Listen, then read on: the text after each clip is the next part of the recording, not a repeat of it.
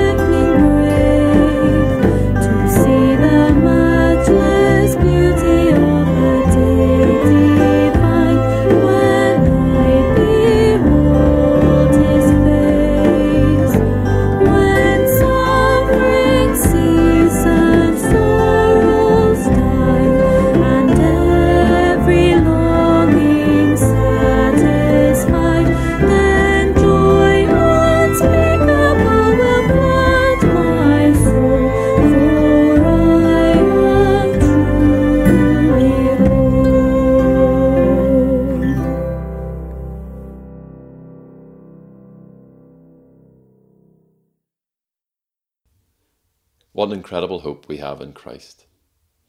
Let's bring our time this morning together to God in prayer. Let's pray. Our Heavenly Father, we thank you for the hope that we have in you, a sure and steadfast hope, a hope that gives us strength for every passing day. Lord, we thank you that you are the one that whispers courage to us. You're the one that fills us with unspeakable joy. You're the one that will lead us home. Lord, we pray that we would rely solely on you for our hope, that earthly desires would not rule our lives, but that the desire to serve our risen Saviour would. Lord, we give you thanks that we can still meet as a church family virtually each week despite the isolation that this pandemic has caused. We ask that you would be the comfort to those who are lonely, the strength to those who are feeling weak, and the light to the path for those who are lost. We pray particularly for those in charge of steering us out of the various lockdown measures and ask that you would guide them as they seek to do so safely. We ask for wisdom for our church elders as they too look ahead to a time when we can all meet together in the church building again safely. Our prayer is that you would lead them in the decisions they make about that return. We want to bring the members of our congregation before you who are struggling at this time, whether it's due to the loss of a loved one or they're facing illness, those who are waiting for or recovering from surgery, those who are struggling with job loss or struggling with balancing parenting and a full time job in these challenging circumstances. We ask that you would undertake for them. We pray that the King of Kings and Lord of Lords would be their comfort, their strength, and their portion in whatever they are going through. We pray too for those around us as we are called to be light in darkness. We ask that through us you would shine into the lives of those we come into contact with, that you would be glorified through our actions as we seek to live lives that honour you. As we continue our series on the Sermon on the Mount this morning, we ask that you would help us to learn and understand what it is to be a Christian in the culture that we live in. We ask that you would empower us to act in a way that is countercultural. Lord, please speak through your servant David and give us open ears and open hearts to what he has to say to us. All these things we ask in the name of our Saviour, Jesus Christ. Amen. It's now that part of the service that is mainly for the kids, but I know so many of us enjoy. Sharon Johnson is going to read us the kids' story entitled A Little Girl and the Proud General. And then Amy Cullen is going to lead us in the actions to the song Hey, Jesus Loves Me. A little servant girl and the proud general. From 2 Kings chapter 5. Naaman was a very important man in a very important army of a very important country. You see, he was very, very, very important. But Naaman was sick. He had leprosy, which is a, a nasty thing that stops you from feeling anything. Bits of you fall off without you noticing, like bashed fingers and squished toes. It might sound funny, but it wasn't. And Naaman certainly wasn't laughing. There was no cure. It never went away. And in the end, it killed you. Naaman needed help. Now, there was a little slave girl who worked for Naaman, and she knew someone who could help him. But there was a problem. Naaman was her enemy. Not long before, Naaman had led an army raid on her home in Israel. He had killed her whole family, carried her off to Syria, and made her into his slave. Every night she cried herself to sleep. She had lost everything. So, why would she, of all people, want to help Naaman? Didn't she hate him and want to want to hurt him back? Didn't she want to make him pay for the wrong he had done? That's what you would expect, but instead of hating him, she loved him. Instead of hurting him back, she forgave him. I want Naaman to get well, she said to her mistress. And there's a man in Israel called Elisha who can help him. Oh, well, I'll go, said Naaman, loading up his wagons and putting on his flashing armour. But I will go to the palace because that's where someone important like me gets healed. So he hurried off to Israel and went straight to the king. My healing, please, he announced. Well, I can do lots of things, the king replied, but only God can heal. And just then a message from Elisha arrived. Send Naaman here, it read. So Naaman hurried off to Elisha's house, but Elisha didn't even come out and greet him. He just sent a servant instead. Hmm. Doesn't Elisha realise who I am? Naaman thought. But what the servant said next made him even crosser. Wash in there, he said. Just wash? Naaman laughed. In that slimy, stinky river? He looked around to see if this was some kind of joke, but it wasn't. Any person can wash in a river, he thought. I, and I'm Naaman. I am important. I should do something important for God to heal me. And he rode off in a rage. Of course, you and I both know that's not how God does things. All Naaman needed was nothing.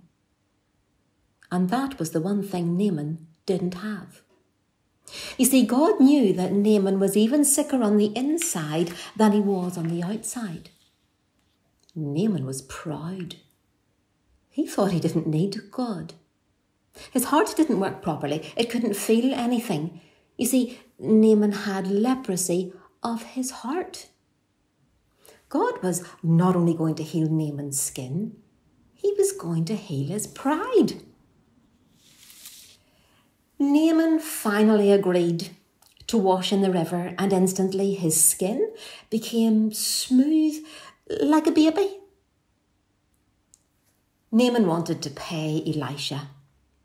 God healed you. You can't pay, Elisha said. It's free. And so it was that a very sick man was healed. All because, all because of a little servant girl who forgave him. God knew sin was like leprosy. It stopped his children's hearts from working properly, and in the end, it would kill them. Years later, God was going to send another servant to forgive, just as she did to forgive all of God's children and heal the terrible sickness in their hearts. Their hearts were broken, but God can mend broken hearts.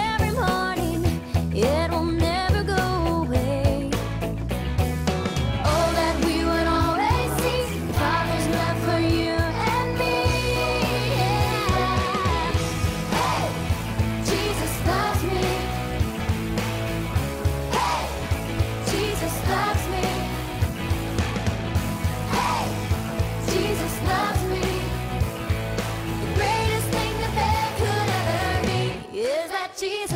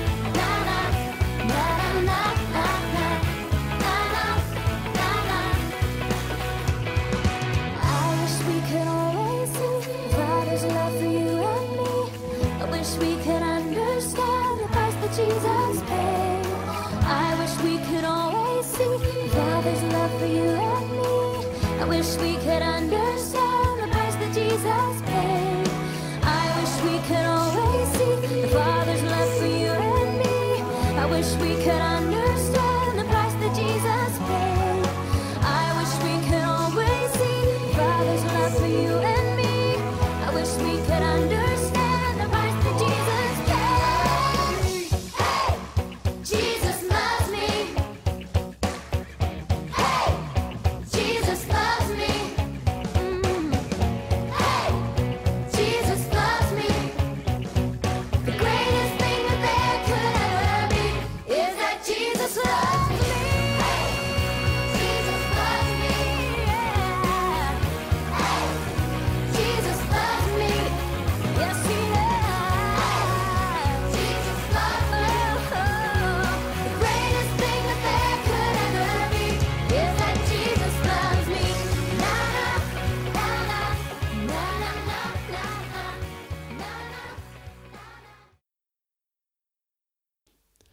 Thank you, Sharon, and thank you, Amy, for leading us in both the kids' song and story this morning.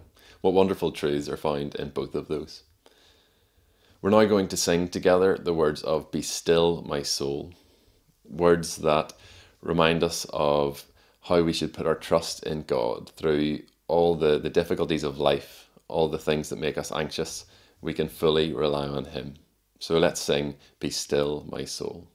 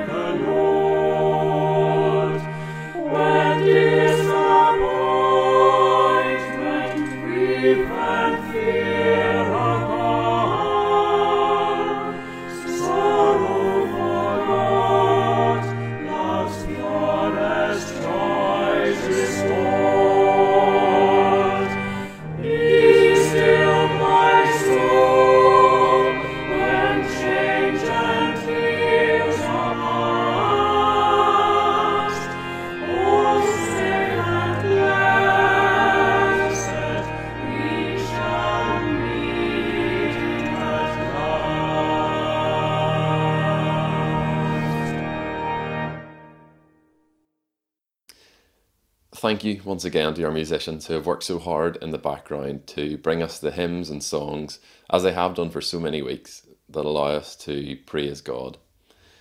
We're going to have our reading this morning, uh, and Scott Robinson is going to read Matthew chapter 6, verses 19 to 34. And after that, David Russell is going to speak to us on treasure and anxiety. Matthew chapter 6, verses 19 to 34. Do not lay up for yourselves treasures on earth, where moth and rust destroy, and where thieves break in and steal. But lay up for yourselves treasures in heaven, where neither moth nor rust destroys, and where thieves do not break in and steal. For where your treasure is, there your heart will be also. The eye is the lamp of the body. So if your eye is healthy, your whole body will be full of light. But if your eye is bad, your whole body will be full of darkness. If then the light in you is darkness, how great is the darkness? No one can serve two masters, for either he will hate the one and love the other, or he will be devoted to the one and despise the other. You cannot serve God and money. Therefore I tell you, do not be anxious about your life, what you will eat or what you will drink, nor about your body, what you will put on. Is not life more than food, and the body more than clothing? Look at the birds of the air. They neither sow, nor reap, nor gather in the barns, and yet your heavenly Father feeds them. Are you not of more value than they? And which of you, by being anxious, can add a single hour to his span of life? And why are you anxious about clothing? Consider the lilies of the field, how they grow. They neither toil nor spin. Yet I tell you, even Solomon in all his glory was not arrayed like one of these. But if God so clothes the grass of the field, which today is alive, and tomorrow is thrown into the oven, Will he not much more clothe you, O you of little faith? Therefore do not be anxious, saying, What shall we eat? or What shall we drink? or What shall we wear? For the Gentiles seek after all these things, and your heavenly Father knows that you need them all. But seek first the kingdom of God and his righteousness, and all these things will be added to you. Therefore, do not be anxious about tomorrow, for tomorrow will be anxious for itself. Sufficient for the day is its own trouble.